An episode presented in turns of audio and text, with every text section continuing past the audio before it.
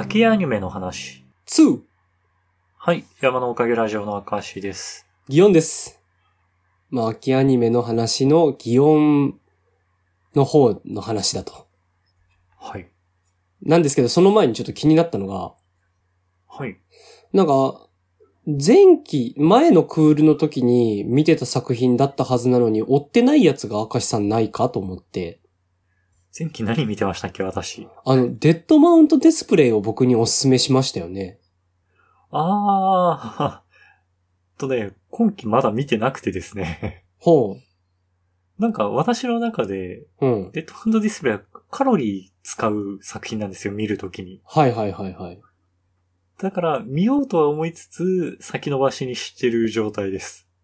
あー、いや、まあじゃあ、総じて明石さんはやはり今疲れているという話でいいんですか？そうなっちゃう。うんそうなります。省エネしてるわけですね。だから、呪術回戦を何々っぽいなんていう、こう、中身見てないやつしか言わないようなセリフでくくるわけですね、あなたは。あ、でも、普段でも言ったかもしれない。別の問題があると。じゃあ、まあ、一遍飲み込みましょう。擬音の話からしましょうかね。はい。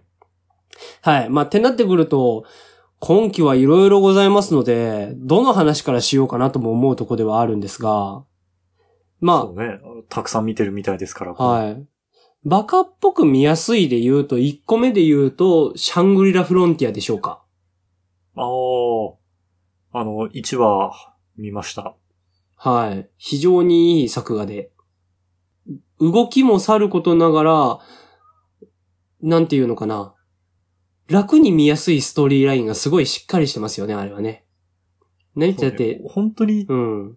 割と王道なというか、そうだよねっていう展開を最初してくれますよね。そうだし、命かかってないですもんね、あの作品。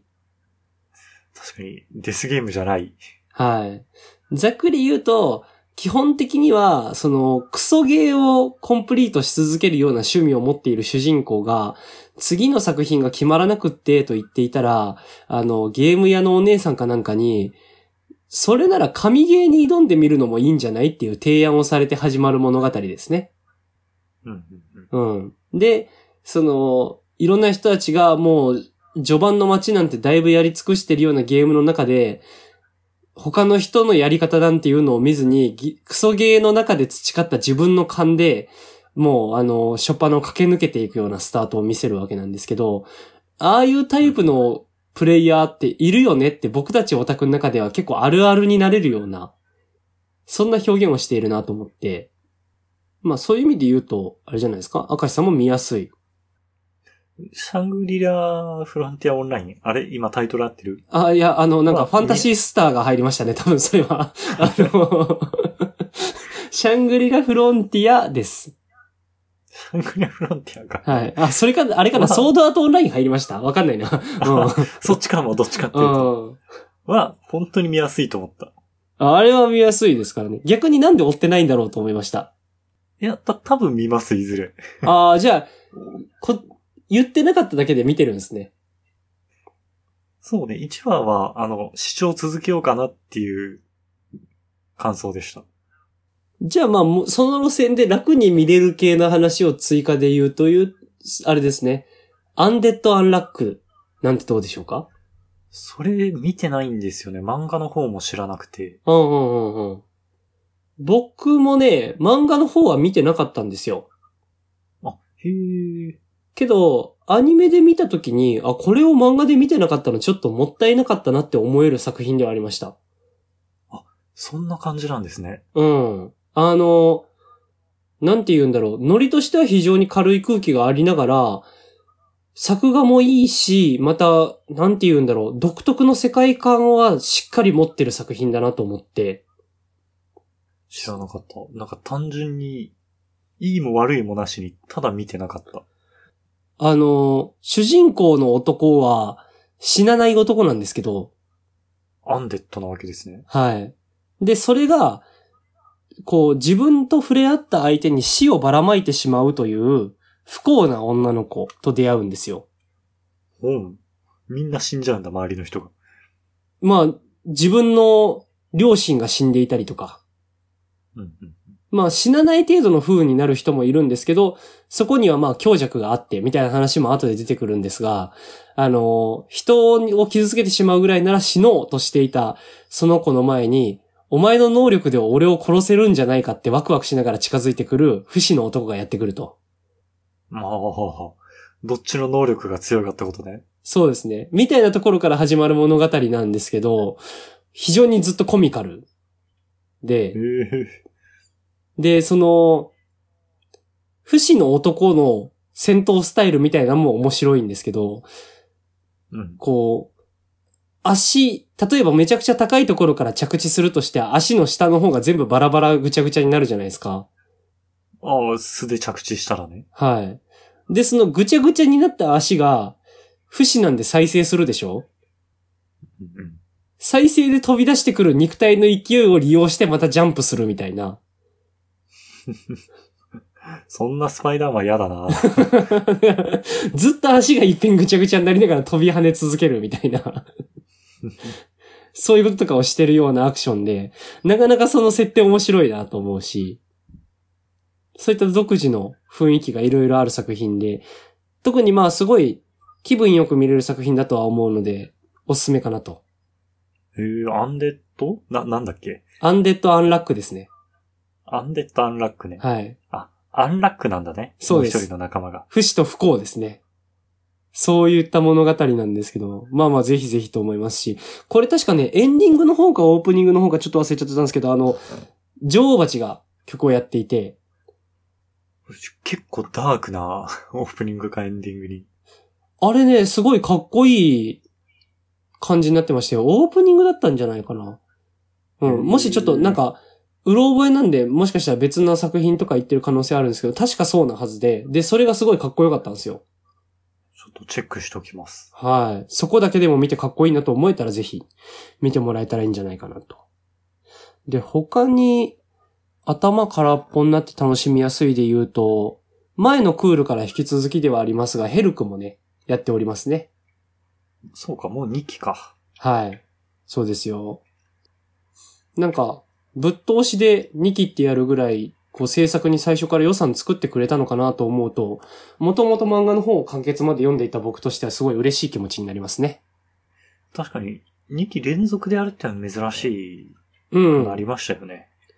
なんか最近はあんまないじゃないですか。それこそ大ヒットした作品ぐらいしかなかなかやんないなとは思うんですけど。まあその中で挑戦してくれたんだなと。これもね、まあ、ヘルクは基本的に、前も説明したんで今回はちょっと省きますが、基本的にまあ、ほのぼの見れるので、世界観はディストピアなんですけど、うん。いいんじゃないかと思いますね。で、あともう一つ、日常寄りではあるかな？あの、アンダー忍者っていう作品がありましてあ、。それも知らないです。アンダー忍者。はい。これね、アイアムヒーローを書いてた漫画家さんが書いているのを原作に作ったアニメのはずなんですよね。あ、はあ、アイアムヒーロー。アイアムヒーローか。ど、どっちだった見かな？てないんですけど、人、え、なんかゾ、ゾンビが出てくるやつ。あ、そうです、そうであす。違うのかゾンビのところに冴えない、あれ漫画家って設定だったと思うんだけどな、が、その趣味で猟銃撃ってて、それ使いながら女子高生とい逃げ延びる話ですね、あれは。それが忍者ものを書いたの？はい。アンダー忍者という、現代に生きる忍者としての主人公を書いてるんですけど、うん。あの、冴えない感じで基本ずっと進むんですが、周りのやつもなんだその空気感っていう奴らがいっぱいいるんですけど、なんか、世の中のパッとしなかったり変人だったりみたいな奴らに紛れて忍者たちはいるよみたいな感じなんですけど、うん。変な奴の方の解像度がい著しく高いんですよね。なんか、うん。公園のちびっ子たちに向けて、あの、母乳を飲めって言いながら近づいてくるおじさん、母乳おじさんと呼ばれている人が忍者だったりとか、うん。で変人を装っているみたいな、その、忍ぶというより、こんな奴が忍者なわけないと思わせたもん勝ちみたいな空気なんでしょう、あれは。で、あの、高化学迷彩の装備とかが出てきたりするんですけど、はい。上半身しか支給されてないとかなんですよね。下は出ちゃうんだ。そう。なんだこれみたいなこと言われながら、その、なんか真顔の忍者が能力発動して上半身だけスーって消えてるんですよね。ギャ、ギャグものでいいんですよね？なんかね、不思議な世界観です。ギャグな感じなんだけど、伏線がいろいろきっとこの話ってあるんだろうな、みたいな、そういった物語ですね。うん。あの、あやまヒーロー見たことないんであれば、温度感が伝わんないかもしれないけど、もしそっち見てる人たちからしたら、あの雰囲気の中に出てくるギャグっぽさが、ちゃんと現れてるな。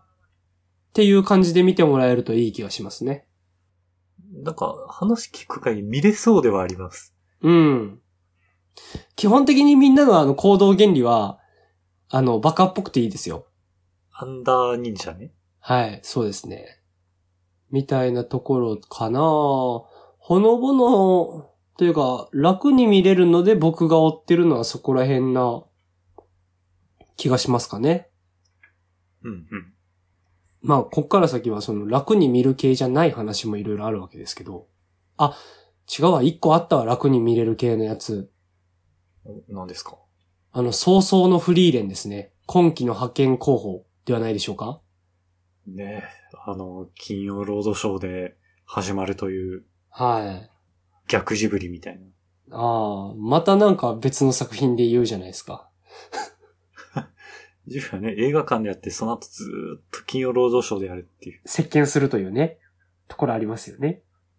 逆に金曜ロードショーから始めちゃう。はい。最後映画化するかもしれませんね。確かにね。っていうかその、なんだろう。あんだけたくさんの話数を見せる上で金曜ロードショーという枠を使うってなかなか攻めたことでしてますよね。うん。まあ、それほど期待のかかった作品ってことだろうと思うし、あの、子供も見ていい作品ですもんね、あれはね。ああ、そう思います。うん。あ、じゃあ、明石さんも見てるわけですか？漫画を一巻読んだんですよ。はいはいはい。すいません。それで知ったような口を聞きました。あー。まあ僕もね、あ最新話までは終えてないからな、漫画の方の。途中救済があって、そこ以降追っかけれてないんで。うん。そうですね。でもあの作品はね、結構戦闘もあるし、あ、でもあれかな、物語としては、しんみり感じ入った方がいい作品ではあるんですよね。なんか多分、それもあって私は、まあ見なくていいかなーになってました。あー。まあ、派遣を取ったと言われる暁には見てみてほしい作品ではありますかね。そうね。うん。何が派遣なのかわかんないですけど。何で見るんでしょうね？派遣かどうかって。わ、話題性、D、?DVD 売り上げ？ああ、まあでも DVD ボックスがうんぬんとか言ったりしますけど、現代サブスクで見てる人たちが DVD 買うってよっぽどのことじゃないですか？うん。買ったことあります？いや、ないんすよア。ニメの DVD って。うん。うん。私もなくて。うん。どのぐらいの層が買ってんでしょうね、DVD ボックスってね。ね、今、DVD を物で買うとか、音楽でも CD を物で買うとかさ。うん。漫画はまだまだ紙の方がさ、うんうんうんしっかりあるけど、うん。うん。ね、どんどんデータに移行してるのが早い分野ですよね。そうっすね。だし、その、なんて言うんだろうな。リアタイ放送じゃなくて全然いいっていう状態をもう作り上げてあるわけで。うんうん。なんならもうその時点でお金を払っちゃってるじゃないですか。そうですね。うん。DVD も買おうってなれるって結構ハードルだよなとは思うんですよね。うん。だってサブスクの方で大体見れるんだし、また。まあそうなってそれくるとな。では派遣は決まんないか。ってなったらあれなのかなやっぱ、SNS での反響度合いかなああ、それはありそうう。ん。2期とかそれで決まってそう。やっぱ X にいろんな同人漫画上がりますもんね。イラスト、イラストがね、うバーっんて上がってみたり。このキャラとこのキャラこんな会話してて欲しかったなみたいなのいっぱいありますもんね。チェーンソーマンなんて特にいっぱい出てたもんなあ、あとあの、水星の魔女とかも出てましたもんね。あ、結局ガンダム見てないわ。ああ、ですか。水星の魔女、僕はおすすめですけどね。あれはどうだろう。でもあれだな。なんかしっかり見るタイプな作品ではあるからな。今の明石さんにはカロリーが高いかもしれない。そうね。うん。まあ、カロリー高い低いっていう話をしちゃって、その後にじゃあこの作品っていうのもあれなんですけど、まあ、一応この作品もちゃんと触れとくべきであろう僕はと思った上で、ちょっと次の作品を言いたいんですが、あの暴食のベルセルクもね、現在アニメが放送中ですよ、と。いったところですね。この作品は？この作品はあの、まあ、明石さんならご存知の通り、この作品の縦スクロール漫画、まあ、ウェブトゥーン、スマトゥーンとか呼ばれる分野の脚本ネームを私担当しておりまして、はい。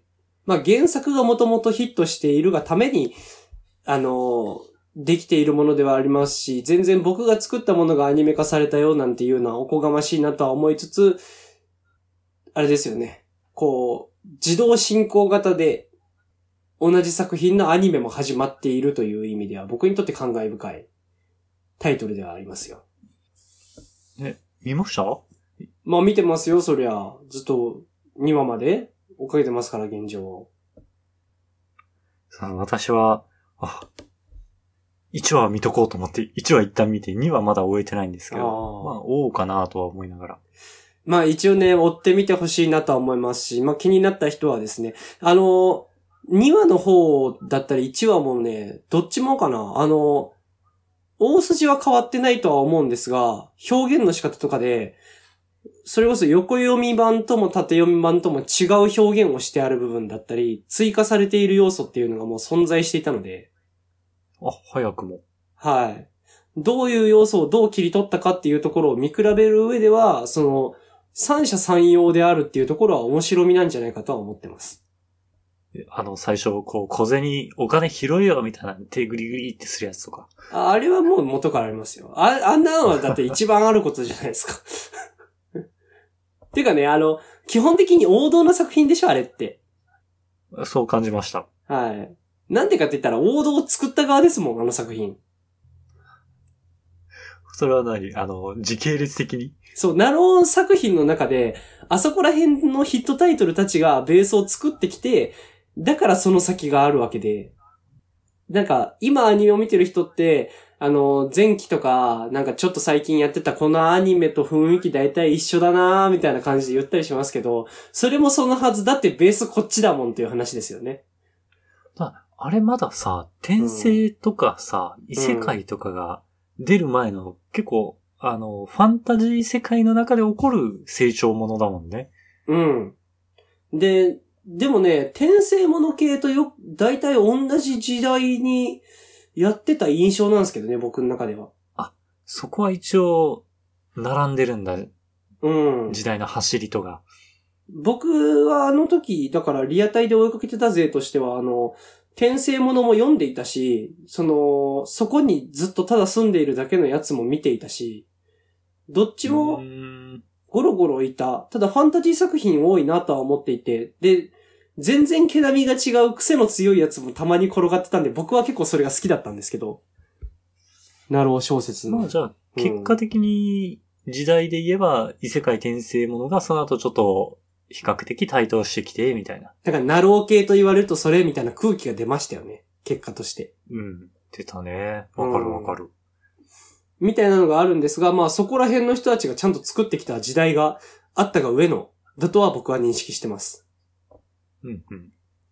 まあなんでね、そういった王道作品が見たいよっていう方は、まあ見てみてほしいなと思いますし、その演出が違うというところまで興味を持っていただけるんであれば、あの、僕のね、書いてる方を見てもらえると嬉しいなと。ただまあ、今期は本当に豊作ですので、終える方が追ってほしいなとは思いますよね。控えめな宣伝だった。いやー、だって難しいっすよ。今期作画もなんも熱量高えなみたいな作品多いっすもん。モブイね。うん。なんか、多分こうやってダラダラ喋ってきたけど、んなんか忘れてる作品ある気がするしなぐらいの量なんで。うん、そんくらいの豊作な回ではあると思います。うん。あれなんだね、アニメもちゃんと力入れて作ったら儲かるんだなっていうのを、なんか、業界が気づいちゃった感がある。えっとね、今それこそ、あの、チェーンソーマンの時にシステムが変わった部分で言うと、えっと、え制作委員会を介さずに制作会社のふ資金だけで回すっていうことをすると、要はフルでバックが来るんで、そうなったらそれは儲かるわけですよ。潰れた時がうん。リスクがでかいですけどね。であ、もともとその方式に変わりつつあるんですね。そういう挑戦もされたりしますし、そんだけやっぱ制作会社にバックがでかいねって言えるっていうことは制作委員会は設けれてるわけですよね。必要だったんかと。うん。我々でやりゃいいじゃないかと。うん。まあそこら辺もあるんで、まあ実際ね、だから潰れる保険のために投資をしてもらっていて、そのリスクを低減させる役を担った人たちにお金が入る。まあお金持ってるやつはそれを使うことによってまた儲かるっていう話でしかないとは思うんですけど、そういった部分で、あのいろいろ事情があったところが変わりつつあるよなっていうのは現状だと思いますね。うん、うん、うん。まあ特に最近なんてネットフリックスオリジナルなんて作品もあったりするわけですから。アニメでも。おーそっちの方全然見れてないんですよね。なんかありました？